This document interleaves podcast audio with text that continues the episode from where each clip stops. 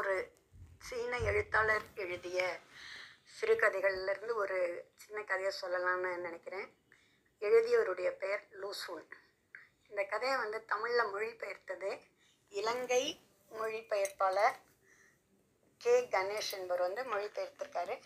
ரொம்ப அருமையான ஒரு கதையாக இருக்குது இந்த கதையை வந்து உங்களோட நான் பகிர்ந்து கொள்வதில் பெரும் மகிழ்ச்சி அடைகிறேன்.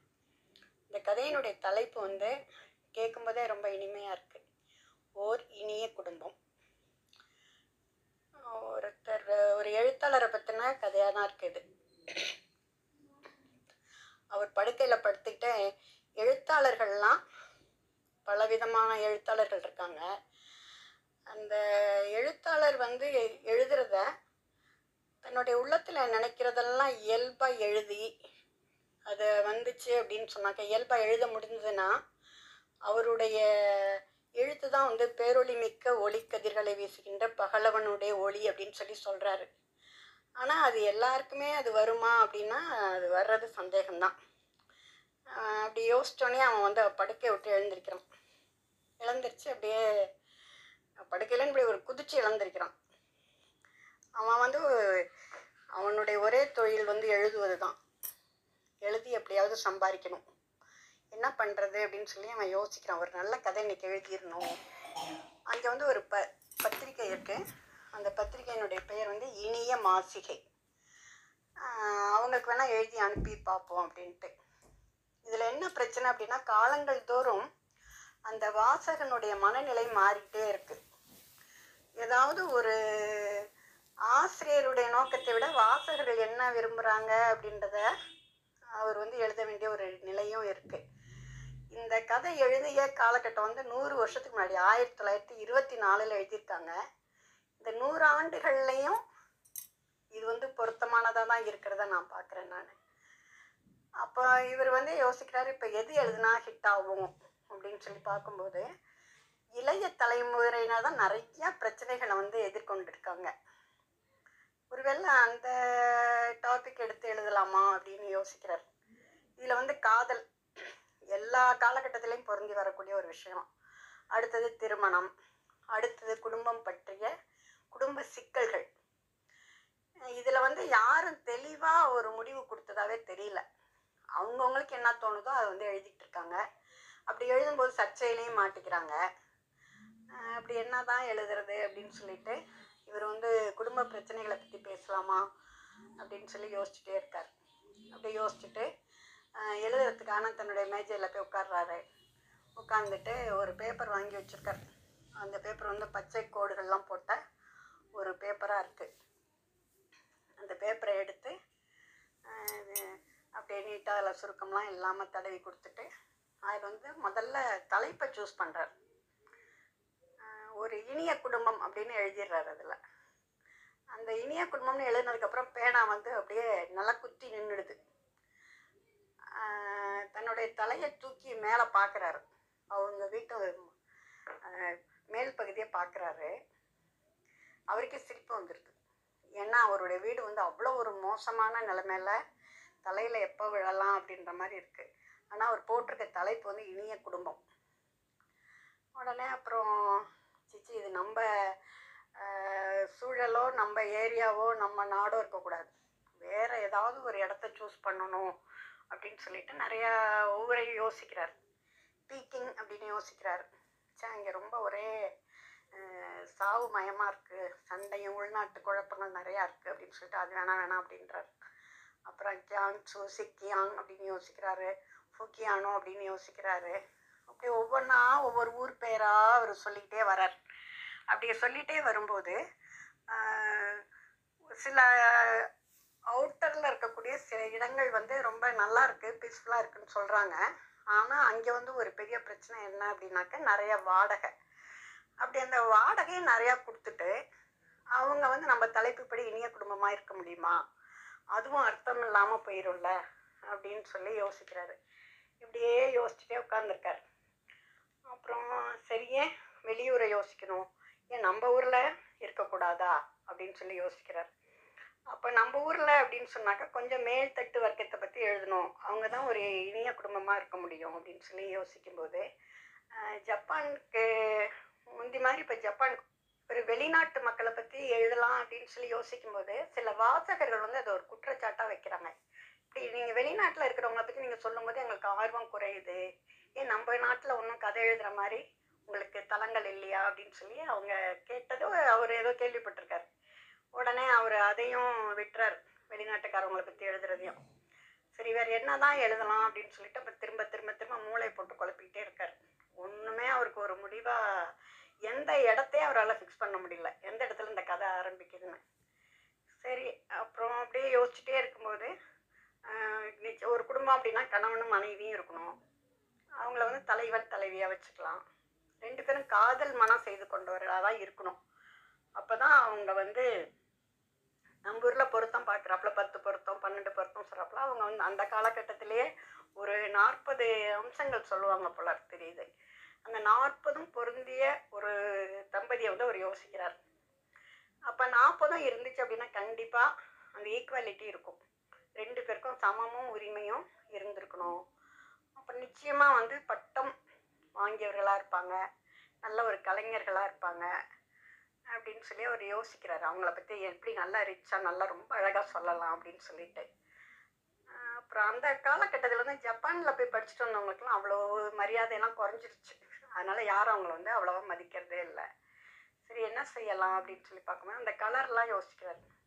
நல்ல அந்த ட்ரெஸ் வந்து ரொம்ப ஹைஃபையாக இருக்கணும் நல்லா போட்டிருக்கணும். அந்த சட்டை காலரில் அழுக்கு இருக்கக்கூடாது அப்படிங்கிறாரு. அப்போ என்ன இது வந்து ஒரு உயர்தரமான ஒரு தம்பதியினரை பற்றி அவர் சொல்கிறதுக்கு ஆசைப்படுறாரு. அந்த லேடியை பற்றி விவரிக்கலாம் அப்படின்னு நினைக்கும் போதே அவர் வந்து அவங்க வந்து ரொம்ப அழகாகவும் வெள்ளையாகவும் இருக்கிறாங்க. தலை வந்து ஒரு சிட்டுக்குருவியின் கூடு போல் இருக்கணும் அப்படின்னு சொல்லி நினச்சி பார்க்குறாரு. அவங்க பல்லு வந்து நல்லா சுத்தம் பண்ணி நல்லா வெள்ளை வெள்ளைன்னு ஒரு பல்லு இருக்கு. அப்படியே பளிச்சிடுது அதை. ஆனால் அந்த உடலெல்லாம் சொல்லிட்டு அவர் உடைக்கு வரும்போது சீன உடை தான் சூஸ் பண்ணுறாரு அது அவ்வளோ நல்லா இருக்காது அப்படின்னு சொல்லிட்டு பார்க்கும்போது அவளுக்கு ஒரு எடை கொடுக்குறாரு. எவ்வளோ வெயிட் இருப்பா? இப்போ நம்ம ஊர்லலாம் வந்து கணக்கு சொல்கிறாங்களே நாற்பது ஐம்பது அறுபது அதே மாதிரி அவர் வந்து இருபத்தஞ்சு தான் கொடுத்துருக்காரு. இருபத்தஞ்சு கெட்டி எடை அப்படின்னு சொல்லி சொல்கிறாரு இவர் இப்படியே அந்த ஆண் பெண்ணை தான் சூஸ் பண்ணியிருக்காரு. ஓரளவுக்கு அவர்களுக்கு உடைகள் எல்லாம் சூஸ் பண்ணிட்டாரு. இன்னும் எழுதலை ஒரு வரி கூட எழுதலை. அப்போ திடீர்னு அவர் உட்கார்ந்துருக்கிற அந்த அறையினுடைய பால்கனி பக்கம் ஒரு ஆணோட குரல் கேட்குது. அவன் அதை திரும்பி பார்க்குறான் திரும்பி பார்க்கும்போது ஒருத்தன் வந்து விறகு விற்கிறவன் வந்து நிற்கிறான் அங்கே. விறகு கட்ட தலையில் வச்சுக்கிட்டு கத்திக்கிட்டு இருக்கான். சரி அவன் எப்பயும் வரவன் தான். சரி என்னன்னு இவர் வந்து இவருடைய வேலையில கவனமாக இருக்கார். அப்போ வந்து அவங்க பேசிக்கிட்டு இருக்காங்க. அந்த கீழே அவருடைய மனைவி வந்து அவரோட இப்போ ஏதோ வாக்குவாதம் பண்ணிக்கிட்டு இருக்காங்க. இப்போ இந்த பெரும்பாலான அந்த எழுத்தாளர்களுக்கு வந்து எழுதுறதுக்கு நல்ல ஒரு சூழல் வேணும். ஆனால் இந்த மாதிரி சூழலே இல்லையே அப்படின்னு சொல்லிட்டு இவர் யோசிச்சுட்டே இருக்காரு. அப்புறம் அந்த பொண்ணு மறுபடியும் ஒரு தன்னுடைய கதைக்குள்ளே வராரு. இவங்க வந்து என்ன மாதிரி நூல்கள்லாம் படிச்சிருப்பாங்க? அப்போ பைரவனுடைய கவிதையை படிச்சிருப்பாங்களா? கீட்ஸ் படிச்சிருப்பாங்களா? அப்படின்லாம் யோசிச்சு பார்க்குறாரு ஆனால் அவங்க ரெண்டு பேரும் கொஞ்சம் ஆபத்தானவர்கள் அப்படின்னு சொல்லி சொல்கிறாங்க அப்புறம் திடீர்னு ஒரு புத்தகம் ஞாபகம் வருது. ஓர் உத்தம கணவன் அப்படின்ற ஒரு புக்கு ஞாபகம் வருது. அவர் இன்னும் இவரே படிக்கல. ஆனால் அந்த புக்கை யார் படிக்கிறாங்களோ அவங்கள பற்றி எல்லாரும் பெருமையாக நினைப்பாங்க. அதில் இவங்களை வந்து ஒரு ஹைஃபையாக ஒரு பெரிய மேத்தட்டு வர்க்கமாக சொல்கிறதுனால ரெண்டு பேர் கையிலையுமே அந்த புத்தகம் இருப்பதாக இவர் வந்து அதை நினச்சிக்கிறார். அவங்க ரெண்டு பேருமே அதை பற்றி படிச்சிருக்காங்க. ஆளுக்கு ஒரு பிரதி இருக்குது ஆக அந்த வீட்டில் ரெண்டு புஸ்தகம் இருக்குது அப்படின்றது இப்போ அதை வந்து நம்ம மென்ஷன் பண்ணணும் அப்படின்னு நினச்சிக்கிறார். அப்படியே இதெல்லாம் யோசிச்சு தான் இருக்கார். ஒரு வரி கூட எழுதவே இல்லை. தலைப்பு போட்டதோட அப்படியே இருக்கு. இன்னும் அவருக்கு வயிறு வந்து பயங்கரமாக பசிக்குது. பேனாவை வந்து அவர் கீழே வச்சுட்டு ரெண்டு கையை கொடுத்து அவர் தலையை தாங்கிக்கிறார். அப்போ அவர் கை அவரே சொல்லிக்கிறார் இது எப்படி இருக்குது அப்படின்னா ரெண்டு பிரம்மாண்டமான தூண்களால் ஒரு உலக உருண்டையை தாங்கினது போல் அப்படியே நினச்சிக்கிட்டு சாச்சிக்கிறான் தன்னுடைய தலையை. அப்போ திடீர்னு அது சாச்சோன்னா அடுத்த சீனுக்கு போகிறான் அவங்க ரெண்டு பேரும் மத்தியான சாப்பாடு சாப்பிட போகிறாங்க மேஜை மேலே துணியெல்லாம் நல்லா விரித்து வச்சாச்சு. சீன உணவு வகைகளை வைக்கலாமா?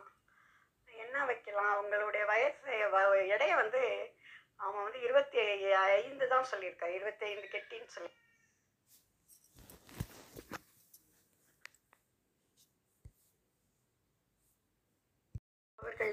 விதமான உணவை வந்து என்ன கொடுக்கலாம் அப்படின்னு சொல்லி யோசிக்கிறார். சீன சமையல் முறை வந்து இப்போ நல்லா முன்னேறி இருக்கு. ரொம்ப சுவையாக இருக்கு.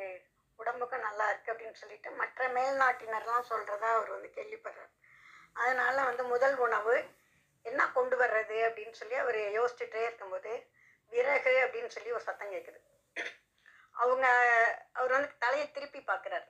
தலையை திருப்பி பார்க்கும்போது அவருடைய ஒய்ஃப் வந்து பின்னாடி நிற்கிறாங்க அவங்க ரொம்ப டயர்டாக அப்படியே கண்ணெல்லாம் ரொம்ப சொருகிட்டு அப்படி நிற்கிறாங்க என்ன? அப்படின்னு சொல்லிட்டு அவர் ரொம்ப எரிச்சலாக கேட்குறாரு மாதிரி விறகெல்லாம் தீர்ந்து போச்சு. இன்னைக்கு கொஞ்சம் வாங்கியிருக்கேன். போன தடவை சொன்னதை விட இந்த தடவை விலை கூட சொல்கிறாரு போன தடவை வந்து பத்து கெட்டி விற- விறகு வந்து இரநூத்தி ஐம்பது தான். இந்த தடவை வந்து இரநூத்தி அறுபது வேணும்னு கேட்குறாரு அப்படின்னு சொல்லி அவங்க சொல்கிறாங்க சரி சரி அப்புறம் நீயா பேசி ஏதாவது குறைச்சிப்பாரு அப்படின்னு சொல்கிறாங்க அப்புறம் ஓரளவு பேரை பேசி அவங்க வந்து குறைச்சிட்டேன் அப்படின்னு சொல்லி அவங்களே சந்தோஷமாக சொல்கிறாங்க அப்போ வந்து அவங்களுக்கு வந்து சில கணக்கு வரல. இப்போ அஞ்சாம் வாய்ப்பாடை தான் கேட்குறாங்க அஞ்சஞ்சு எத்தனைன்னு கேட்குறாங்க மூணஞ்சு எத்தனை அப்படிலாம் அவங்க சில கேள்வி கேட்குறாங்க இப்போ இவன் வந்து அஞ்சாம் வாய்ப்பாடு வந்து மூணு இதுக்கு மேலே போகல. ஓரஞ்சு அஞ்சு இரஞ்சு பத்து மூவஞ்சு பதினஞ்சு சொல்கிறான் நாலஞ்சு அவனால் சொல்ல முடியல. அவனுக்கு திடீர்னு கோபமாக வருது. அப்புறம் கையில் பேப்பரும் பேனாவும் இருக்குது சரின்னா அந்த பேப்பர்லேயே அவன் வந்து அந்த கணக்கு போட்டு அந்த ரூபாயை சொல்கிறான் எவ்வளவு க விறகுக்கான காசு வந்து ஐநூற்றி எண்பது காசுகள் கொடுக்கணும் அப்படின்னு சொல்லி சொல்கிறான் சரி அவ்வளோ காசு என்கிட்ட இருக்காதே அப்படின்னு சொல்லிட்டு ட்ராவை திறந்து கொஞ்சம் காசெல்லாம் எடுத்து கொடுக்குறான். கொஞ்சம் குறையும் போல இருக்கு அப்படின்னு சொல்லிட்டு அந்த காசை அவள்கிட்ட கொடுத்துட்றான் கொடுத்துட்டோன்னா அப்படியே போகிறான் அந்த மறுபடியும் அந்த மேஜையில் போய் உட்காந்தோன்னா ரொம்ப அவன் மண்டைக்குள்ளே அப்படியே ரொம்ப கூரான இரும்பெல்லாம் வச்சு வெடி மருந்து வச்சு இப்படி வெடிக்கிறாப்புல அவனுக்கு ஒரு பெரிய பிரம்மையாக இருக்குது என்ன இந்த கணக்கு? ஒரு மூ மூணு அஞ்சுக்கு அப்புறம் நம்மளால சொல்ல முடியலையே. அரேபிய கணக்கெல்லாம் எதுக்கு இங்கே வச்சுருக்காங்க? விறகு வியாபாரத்தையும் இந்த கணக்கு சொல்கிறதுன்னா என் வேலையா? நான் என் ஒரு இது ரைட்டர் நான் நான் ஒரு எழுத்தாளன். இப்போ போய் இந்த கணக்குக்கு போய் நான் இப்போ வந்து கஷ்டப்பட வேண்டியிருக்கு அப்படின்னு சொல்லிட்டு அவனுக்கு ஒரு மாதிரி ரொம்ப எரிச்சப்படுறான் அதை அப்புறம் என்ன பண்ணுறது அவன் காசு கொடுத்து அனுப்பிட்டு ஒரு மாதிரி மூச்செல்லாம் இழுத்து அந்த டென்ஷன் எல்லாம் குறைச்சிக்கிறான். சரி அப்புறம் இப்போ மறுபடியும் கதைக்கு வரான். சரி அவங்களுக்கு என்ன சாப்பாடு கொடுக்கலாம் அப்படின்னு சொல்லி யோசிக்கிறான். ஒரு புது சாப்பாடாக புது டிஷ்ஷாக சொன்னால் நல்லா இருக்குமே வித்தியாசமாக நம்மளுடைய கதையில் அப்படின்னு சொல்லி பார்க்கும்போது வறுத்த பன்னி இறைச்சி இறால் குஞ்சு கடல் நத்தை இதெல்லாம் யோசிக்கிறான் இவனுக்கு தெரிஞ்ச ஃபுட்டாக தான் இருக்குது. அதில் ஒன்றும் ஸ்பெஷல் கிடையாது. அது எல்லாரும் சாப்பிடக்கூடியது. அப்புறம் திடீர்னு யாழியும் புளியும் அப்படின்னு சொல்லிட்டு ஒரு ரைமிங்காக ஒரு உணவு நினச்சி பார்க்குறான். அவன் கேள்விப்பட்டிருக்க அந்த கென்டோனில் வந்து பெரிய விருந்துகளில் வந்து அது பரிமாறப்படுறதா அவன் வந்து இது பண்ணுறான் அதுக்கப்புறம் திடீர்னு ஒரு காம்பினேஷன் ஞாபகம் வருது. பாம்பும் பூனை இறைச்சியும் அப்படின்னு சொல்லி சொல்கிறாங்க பூனை இறைச்சி கேங்சு உணவு விடுதியில் வந்து இது அதிகமாக பயன்படுத்தி தான் இருக்கிறாங்க. பாம்பு சாப்பிட்ருக்காங்க பூனைகளை வந்து சாப்பிட்றது இல்லைன்னு சில பேர் சொல்கிறாங்க எல்லாமே அவன் வந்து கேள்விப்பட்ட விஷயங்களாக தான் இருக்குது அதுக்கப்புறம் ஒரு டிஷ் ஞாபகம் வருது. தவளையும் விலாங்கும் அப்படின்னு சொல்லிட்டு அந்த காம்பினேஷன் சரி இன்னும் இந்த தம்பதி வந்து எந்த பகுதியை சார்ந்தவர்கள்னு சொல்லலை. சாப்பாட்டையும் அவனால் டிசைட் பண்ணவே முடியல. சரி. ஆனால் அவனுக்கு பிடிச்ச கடைசி அவன் என்ன முடிவு பண்ணுறான் யாழியும் புளியும் அப்படின்ற ஒரு காம்பினேஷனில் ஒரு சாப்பாட்டை வந்து கொண்டாந்து வைக்கிறதா அவன் சொல்கிறான் அவங்க என்ன பண்ணுறாங்க ரெண்டு பேரும் ஒரே நேரத்தில் தங்களுடைய சாப்பிட்ற கிளை கோள்களை எடுத்து அவங்க வந்து சாப்பிட ஆரம்பிக்கிறாங்க. அவங்க ரொம்ப இனிமையாக வந்து பேசிக்கிறாங்க. இதில் பேசிக்கிறாங்கன்னா பிற மொழியில் பேசிச்சு சிரித்து அப்படி அவங்க சாப்பிட ஆரம்பிக்கிறாங்க. அந்த ரெண்டு பேரும் ஒரே நேரத்தில் அவங்க வந்து அந்த கிளைக்கோள்களை கொண்டு அந்த கிணத்தில் வைக்கப்பட்ட அந்த துண்டை எடுக்கிறாங்க. அந்த துண்டு வந்து பாம்பு துண்டு அப்படின்னு சொல்லிட்டு இவருக்கு திடீர்னு அது பாம்பு துண்டு மாதிரி இருக்கு. இது வந்து இப்போ அந்த பாம்பு இறைச்சியை போய் நம்ம எப்படி நம்ம சொல்லலையே? இப்படி இவங்க எடுக்கும்போது அது பாம்பு இறைச்சி போலெல்லாம் இருக்கு அப்படின்னு சொல்லிட்டு இவருக்கு வந்து அது அவ்வளோ பொருத்தமா இல்லையே அப்படின்னு சொல்லி யோசிக்கிறாரு. இப்படியே இந்த சாப்பாட்டை பற்றியே யோசிச்சுக்கிட்டே இருக்கல திடீர்னு நாலஞ்சு ஐயஞ்சு இருபத்தஞ்சு அப்படி அந்த வாய்ப்பாடு அவருக்கு திரும்ப திரும்ப ரொம்ப டிஸ்டர்ப் பண்ணது அவருக்கு. அப்புறம் பின்னால் வேற ஒரு பேச்சு குரல் கேட்டுட்டே இருக்கு. வேண்டா வெறுப்பா அப்படியே சுற்றி சுற்றி அவர் வந்து பார்த்துட்டே இருக்காரு. அப்போ ரொம்ப அவரை வந்து கண்ட்ரோல் பண்ணிக்கவே முடியல. ரொம்ப இந்த குடும்ப கஷ்டம் பிரச்சனைகள் கதை எழுதி சம்பாதிக்கணும் என்ன பண்ணுறது அப்படின்னு சொல்லிட்டு அப்படியே ரொம்ப அவருக்கு மன மனசில் பலவிதமான குழப்பங்கள் வந்து ஏற்படுது. சரி ஒரு பல்கலைக்கழக பட்டதாரிகள் பண்பட்ட உயர் ரக கலைஞர்கள் மேல்தட்டு கலைஞர்கள் ஒரு எழுத்தாளன் இப்படி இருக்கும்போது இவங்களை வந்து எப்படி நல்லா ரெண்டு பேரையும் வந்து கேரக்டரில் எப்படி பொருத்தி பார்க்கணும் அப்படின்னு சொல்லி அவர் ஆசைப்படுறாரு. அந்த பொண்ணும் வந்து எழுதக்கூடியவளாக வச்சுக்கலாம். அவரும் நல்லா எழுதுவார். இல்லை இவர் கவிதை எழுதக்கூடியவராக இருந்தால் அதை ரசிக்கக்கூடிய ஒரு கவிஞியாக அவளை வச்சுக்கலாம் அப்படின்னு சொல்லிட்டு அவங்க ரெண்டு பேருக்கும் ஒரே காம்பினேஷன் ரெண்டு பேரும் சுத்த மனதுடையவர்களாக இருக்கக்கூடிய ஒரு காதலர்களாக குடும்பஸ்தராக அவர் வந்து யோசிச்சுக்கிட்டே இருக்கான். அப்போ அப்படியே யோசிச்சுட்டே இருக்கும்போது எப்படியே சுற்றி பார்க்குறாரு அவருக்கு சேருக்கு பின்னாடி நிறைய முட்டைக்கோசு அடுக்கி கிடக்கு. அந்த முட்டைக்கோசுலன்னு ஒரு மாதிரி ஒரு வாடை வருது. அவனுக்கு வந்து ரொம்ப எரிச்சலாக இருக்குது அப்போ அந்த அவனுடைய தன்னுடைய முகத்தை அவன் தடவி பார்க்குறான் திடீர்னு அவனுக்கு முதுகு தண்டுக்கிட்ட ஒரு வலி வருது. அந்த குத்தல் வந்து அவனுக்கு இப்போ கொஞ்ச நாளாக அடிக்கடி வந்துக்கிட்டே இருக்கு. அவனுடைய அறை வந்து எழுதுறான தவிர அந்த அறையில் தான் எல்லா விஷயங்களுமே நடக்குது. அவன் பின்னாடி வந்து முட்டைக்கோஸ் கிடக்கு. அவனுடைய எழுத்து எழுதக்கூடிய அந்த மேஜைக்கு அடியில் தான் அந்த விறகுகள்லாம் கொண்டாந்து அடுக்கிறாங்க இங்கே. இப்போ அவன் குனிஞ்சு பார்க்குறான் அந்த மேஜைக்கு அடியில் வந்து இருந்த விறகுகள்லாம் தீந்து போய் அது கட்டி வைக்கப்பட்ட வைக்கோல் கயிறு மட்டும் ஒரு பாம்பு மாதிரி கிடக்கு. இப்படிலாம் இருந்தால் ஒருத்தன் எப்படி எழுத முடியும்? எந்த இன்னும் ஒரு நல்ல ஒரு எழுத்தாளன் எப்படி இருந்தால் நல்லா இருக்கும்னு சொல்லிட்டு அதையும் கொஞ்சம் யோசிச்சு பார்க்குறேன் தனியாக படுக்கை அறை அவருக்கு தேவையான பொருட்களோட தனியாக எந்த விதமான தொந்தரவும் இல்லாமல் இருந்தால் எப்படி இருக்கும் அப்படின்னு சொல்லிட்டு யோசிச்சு பார்க்குறாரு. இவர் தன்னை பற்றி யோசிக்கிறத விட்டுட்டு இப்போ மறுபடியும் தன்னுடைய கதைக்குள்ளே போகிறார் அந்த தம்பதிகளுக்கு வந்து தனித்தனியாக அறை கொடுத்துடணும். ஒவ்வொரு அறையிலேருந்து அவங்க வந்து அவங்க வந்து அந்த கதையை படிக்கிறாங்களாம். ஒரு உத்தம கணவன் கதையை படிச்சுட்டு அவங்க வந்து டிஸ்கஸ் பண்ண வரணும் அப்படின்னு சொன்னாக்க அவங்க அறைக்கு வெளியே நின்று இவங்கிட்ட உத்தரவு கேட்டுட்டு தான் அவங்க வந்து உள்ளே வராங்க இவங்களுடைய கட்டில் எல்லாம் கூட சொல்கிறாரு கட்டில் வந்து எப்படிப்பட்ட கட்டில் வந்து அவங்களுக்கு இருக்கணும் அப்படின்னு சொல்லி பார்க்குறாரு அதில் வந்து பித்தளை விளிம்புடைய கட்டல் அப்படின்னு சொல்லி சொல்கிறாரு இல்லைன்னா அங்கே வந்து சிறை கைதிகளை கொண்டு எல்க்கு மரத்தில் எல்மை அந்த மரத்துல இருந்து விலை உயர்ந்த கட்டில்கள் வந்து தயாரிக்கப்படுது. அதையும் சில பணக்கார வாங்கி போ உபயோகிக்கிறாங்க. அந்த மாதிரி கட்டலாக இருந்தால் நல்லா இருக்கும் அப்படின்னு சொல்லிட்டு இவர் பார்க்கும்போது தன்னுடைய மேஜைக்கு அடியில் இருக்கக்கூடிய அந்த அலங்கோலத்தையும் யோசிச்சுக்கிறார். இருபத்தி மூன்றரை கெட்டிகள் அப்படின்னு சொல்லிட்டு இன்னும் கொஞ்ச நேரத்தில் இவ வெளியில் வாங்கி முடிவு பண்ணிட்டான் அந்த விறகெல்லாம் வாங்கி வெளியே கிடக்கு. இன்னும் கொஞ்ச நேரத்தில் தன்னுடைய மேஜைக்கு அடியில் வந்துடும் அப்படின்னு சொல்லி அதையும் யோசிச்சோன்னே அவருக்கு அவ்வளோ எரிச்சலாக இருக்குது என்ன இந்த பக்கம் விறகு இந்த பக்கம் முட்டைக்கொசு. இப்படியே சுற்றிலும் உட்காந்துட்டு நம்ம எப்படி கதை எழுதுறது அப்படின்னு சொல்லி ரொம்ப அப்படியே மனவேதனையோடயே இருக்கான். அவனால் ஒரு வரி கூட அவனால் எழுதவே முடியல. அவனுடைய திரும்ப திரும்ப அவன் தன்னுடைய குடும்ப சூழலுக்குள்ளே தள்ளப்பட்டுக்கிட்டே இருக்கான். இப்போ இந்த தன்னுடைய தலைவனுக்கு வந்து இலக்கிய சம்பந்தமான சர்ச்சைகள்லாம் வரும்போது என்ன செய்வான் எப்படி நடந்துக்குவாங்க அப்படின்னு சொல்லிட்டு அவங்கள பற்றி யோசிக்கும் போது அவனுக்கு கொஞ்சம் சந்தோஷமாக இருக்குது அவங்கள ஒரு நல்ல ஒரு இது மேல்தட்டு வர்க்கத்தில் காட்டுறாரு அவர். அவங்களுக்கு எந்த பிரச்சனையுமே இல்லை. அவங்களுக்கு வந்து எல்லாமே இருக்குது எல்லாம் நல்ல போதுமான பண வசதி இருக்குது அதனால் அவங்க வந்து சந்தோஷமாகவே இருக்கிறாங்க. அப்போ அப்படியே அவங்க வந்து மகிழ்ச்சியாக இருக்கிறாங்க. அந்த தம்பதி அப்படின்னு நினைக்கும் போது லொட்டுன்னு ஏதோ ஒரு சத்தம் கேட்குது யார் தலைமையிலேயோ ஏதோ கொட்டுறாப்புல. உடனே அவனுக்கு வந்து அந்த முதுகு மறுபடியும் அந்த இடத்துல வலிக்குது. அந்த வலி வந்து ஏற்கனவே என்ன அப்படின்னு பார்த்தாக்கா அவனுக்கு வந்து ஒரு மூணு வயசுல ஒரு குழந்தை இருக்கா.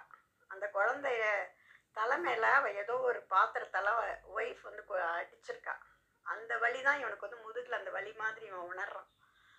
இனிய குடும்பத்தில்னு ஆரம்பிச்சு கடைசியில் இப்போ அந்த குழந்தையினுடைய விம்மல் சத்தம் கேட்குது உடனே அவனுக்கு மறுபடியும் என்ன பண்ணுறான் அப்படியே ரொம்ப மனசு கஷ்டமாக இருக்குது இந்த குழந்தை வந்து பறக்கும் போதே சோனியா பறக்குது. ரொம்ப லேட்டாக வேற பறக்குது. சோனியாவும் இருக்கு. சரி ஒருவேளை அது குழந்தை பிறக்காம இருந்திருந்தா கூட நல்லது தான் ரெண்டு பேரும் இருந்துட்டு போகிறோம் எங்கேயாவது ஒரு விடுதியில் அது அப்படியே கல்யாணமே ஆகாமல் இருந்தால் கூட ஏதோ ஒரு த விடுதியிலையாவது தங்கி இருந்திருக்கலாம். என்ன வாழ்க்கை அப்படின்னு சொல்லிட்டு அவனுக்கு ரொம்ப அப்படியே சோர்ந்து போகிறான் ஆனால் அப்போ வந்து அவருக்கு திடீர்னு காரல் மார்க்ஸோட ஞாபகம் வருது. காரல் மார்க்ஸ் வந்து தன்னுடைய மூலதனம் என்ற நூலை எழுதும்போது அவருடைய குழந்தைங்கெல்லாம் சுற்றி உட்காந்து அழுதுகிட்டோம். ஒன்னோட ஒன்று சண்டை போட்டுக்கிட்டு அப்படி தான் இருந்திருக்காங்க அந்த சூழலில் கூட அவர் வந்து இது ஒரு உலகம் போற்றும் ஒரு நூலை வந்து அவர் எழுதியிருக்காரு அப்படின்னாக்கா அவர் வந்து ரொம்ப உயர்ந்த மனிதனாக இருந்திருக்கணும் அப்படின்னு சொல்லி அவர் வந்து யோசிக்கிறாரு. காரல் மார்க்ஸை யோசிச்சதுக்கப்புறம் அவர் வந்து அதுக்கப்புறம் அவரால் அந்த சேரில் உட்காரவே முடியல. வெளியில் கதவை திறந்துட்டு வெளியே வர்றாரு. அப்படியே ஒரே மண்ணெண்ண வடையாக இருக்குது அந்த குழந்தை வந்து தரையில் அப்படியே உட்காந்து அப்படியே இவனை பார்த்தோன்னா ரொம்ப அழுகுது அந்த பிள்ளை. சரி அழாதவா அப்படின்னு சொல்லிட்டு அவளை தூக்கி ஒய்ஃப்க்கு பார்க்குறா. அவள் ஏதோ எக்ஸசைஸ் பண்ண ரெடியாக நிற்கிறவளாட்ட இடுப்பில் கையை ஒன்றுட்டு இந்த பிள்ளைய அடிக்கிறதுக்கு தயாராக நிற்கிறான் உடனே அந்த பிள்ளை இன்னும் திட்டுறா. ஏன் நீயும் என்னை அப்படி வதைக்கிற? நைட்டு அடுப்பு பற்ற வைக்க வச்சுருந்த விளக்க இது எண்ணெயெல்லாம் தட்டி விட்டுட்ட. இனிமேல் நான் என்ன பண்ணுவேன்? மண்ணெண்ணை வாட ஒரே எங்கே போய் வாங்குறது இனிமே அப்படின்னு சொல்லி அவன் ரொம்ப திட்டிட்டு அடிக்க வரான். உடனே அந்த குழந்தைய தூக்கிட்டு சமத்து பாப்பாலாம் அழாதவா அப்படின்னு சொல்லிட்டு தன்னுடைய ரூமுக்கு கூட்டிகிட்டு வரான். கூட்டிகிட்டு வந்து அது ரொம்ப அழுதுகிட்டே இருக்குது ரொம்ப அழ அழ அவனுக்கு வந்து ரொம்ப கஷ்டமாக இருக்குது சரி அதுக்கு ஏதாவது ஒரு விளையாட்டு காட்டுவோம் அப்படின்னு சொல்லிட்டு நான் பூனைக்குட்டி மாதிரி செய்கிறேன் அப்படின்னு சொல்லிட்டு தன்னுடைய கழுத்தை சுற்றிலும் தன்னுடைய கையை போட்டுட்டு பூனை மாதிரி செஞ்சு வளைச்சி தன்னுடைய உடம்பெல்லாம் அவனே நக்கிக்கிறான். அவன் உடம்பு கை காலெல்லாம் நக்கிறான். அப்போ வந்து ஆகா பூனைக்குட்டி பூனைக்குட்டின்னு சொல்லிட்டு அந்த பிள்ளை வந்து அழுகையை மறந்து சிரிக்க ஆரம்பிக்கிறான். அப்படி சிரிக்க ஆரம்பிக்கும் போது அவனுக்கு திடீர்னு தன்னுடைய அம்மா முகம் வருது. அந்த அம்மா முகத்தை பார்த்தோன்னே அவங்க அம்மா வந்து எப்பயுமே சொல்ல ஏய் உனக்கு நான் இருக்கேன் தம்பி அப்படின்னு சொல்லுவாள் அவனுக்காக நான் இருக்கிறேன். நான் எல்லாமே நான் உனக்காக எல்லா தியாகமும் பண்ணுவேன் அப்படின்னு சொல்லி அவள் சொல்கிறான் அப்போ கொஞ்ச நேரம் அந்த குழந்தையினுடைய முகம் வந்து அவளுக்கு என்ன நினைக்கிறான் அப்படின்னா தன்னுடைய தாயின் முகமாக நினைக்கிறான். அப்படியே அந்த குழந்தையவே பார்த்துட்டு அப்படியே சிரிச்சுக்கிட்டு அவன் வந்து அந்த நேரத்தில் அவள் அவள் குழந்தைய பார்க்கல தன்னுடைய தாயை பார்த்து அவளோட உதடை பார்த்தாலும் அவங்க அம்மா ஞாபகம் வருது. அந்த இன்ப உதடுகள் அப்படின்னு சொல்லிட்டு அவன் ஞாபகப்படுத்திக்கிறான். அப்போ அப்படியே ப- பண்ணிட்டே இருக்கல திடீர்னு அந்த மறுபடியும் அவங்க அந்த ரூமில் உள்ள ஸ்க்ரீனை வந்து இழுத்து விட்டுட்டு அவங்க வந்து விறகு கொண்டாந்து வைக்கிறாங்க. இந்த விறகெல்லாம் வச்சு மூடும் வரைக்கும் அந்த பிள்ளைய வச்சுட்டே விளாண்டுக்கிட்டே இருக்கிறான். அந்த குழந்தை அந்த உதடு தன்னுடைய தாய் இப்படி மீண்டும் மீண்டும் அதையே சொல்லிக்கிட்டு அப்புறம் அந்த மறுபடியும் அந்த குழந்தையோட விளையாண்டுட்டு இப்படியே இருக்கிறான். ரொம்ப திடீர்னு அந்த குழந்தைய வந்து பார்க்குறான். அப்படியே அழுத்து ஏற்கனவே மூக்கெல்லாம் ஒழுகி அப்படியே ஒரு மாதிரி அசிங்கமாக இருக்குது மூஞ்சியெல்லாம். அப்போ அந்த மூ அதை துடைக்கிறதுக்காக பார்க்குறான். தான் வந்து ஒரு எழுத ஆரம்பித்த அந்த கதை பேப்பர் தான் இங்கே இருக்குது இந்த மேச்சங்களை மேலே ஒரு இனிய குடும்பம் என்று தலைப்பு மட்டும் போட்ட அந்த பேப்பர் இருக்குது அந்த பேப்பரை எடுத்து அந்த பிள்ளையோட மூஞ்சியை துடைக்கிறான். தொடச்சி விட்டுட்டு அப்படியே மூக்கு சளியெல்லாம் அதில் வந்து தொடச்சி விட்டான். தொடச்சி விட்டுட்டு அப்படியே சுருட்டி அதை கொண்டு போய் குப்பையில் எரிஞ்சிக்கிறான். அந்த பிள்ளை வந்து பார்த்தா பாவமாக இருக்குது அதையெல்லாம் தொடச்சதுக்கப்புறம் அது மெதுவாக இழந்துருச்சு அது வெ- வெளியே போயிடுது. வெளியே போய் அது உட்காந்துருது அது வேற வேலைக்கு தானாக விளையாட ஆரம்பிச்சிட்டான் இப்போ இவன் கொஞ்ச நேரம் அப்படியே கண்ணை மூடிட்டு உட்காந்துரு அப்படியே ஏதோ யோசிக்கிறாப்புல இருக்கு. அவனுக்கு வந்து ஒரு வேற ஒரு கற்பனை வருது. ஒரு வட்ட வடிவமான கரும்புள்ளி மஞ்சள் நிறம் பூவு ஒரு ஊர்ந்து செல்லக்கூடிய ஒரு எதிர்ப்புறமாக போயிட்டு இருக்க ஒரு பூ பச்சை பூ கரும்பச்சை அப்படின்லாம் வருது. அப்போ அப்படியே என்னடா நம்ம பார்த்துட்டு ஒரு வேற ஒரு காட்சியில் நம்ம கண் முன்னாடி வருது அப்படின்னு சொல்லிட்டு அவன் உத்து பார்க்கும்போது முட்டைக்கோஸ் குவியல்கள் மீண்டும் தன்னுடைய அறையில் அழுக்கப்படுவதை பார்க்குறான். இதோட இந்த கதை முடிகின்றது.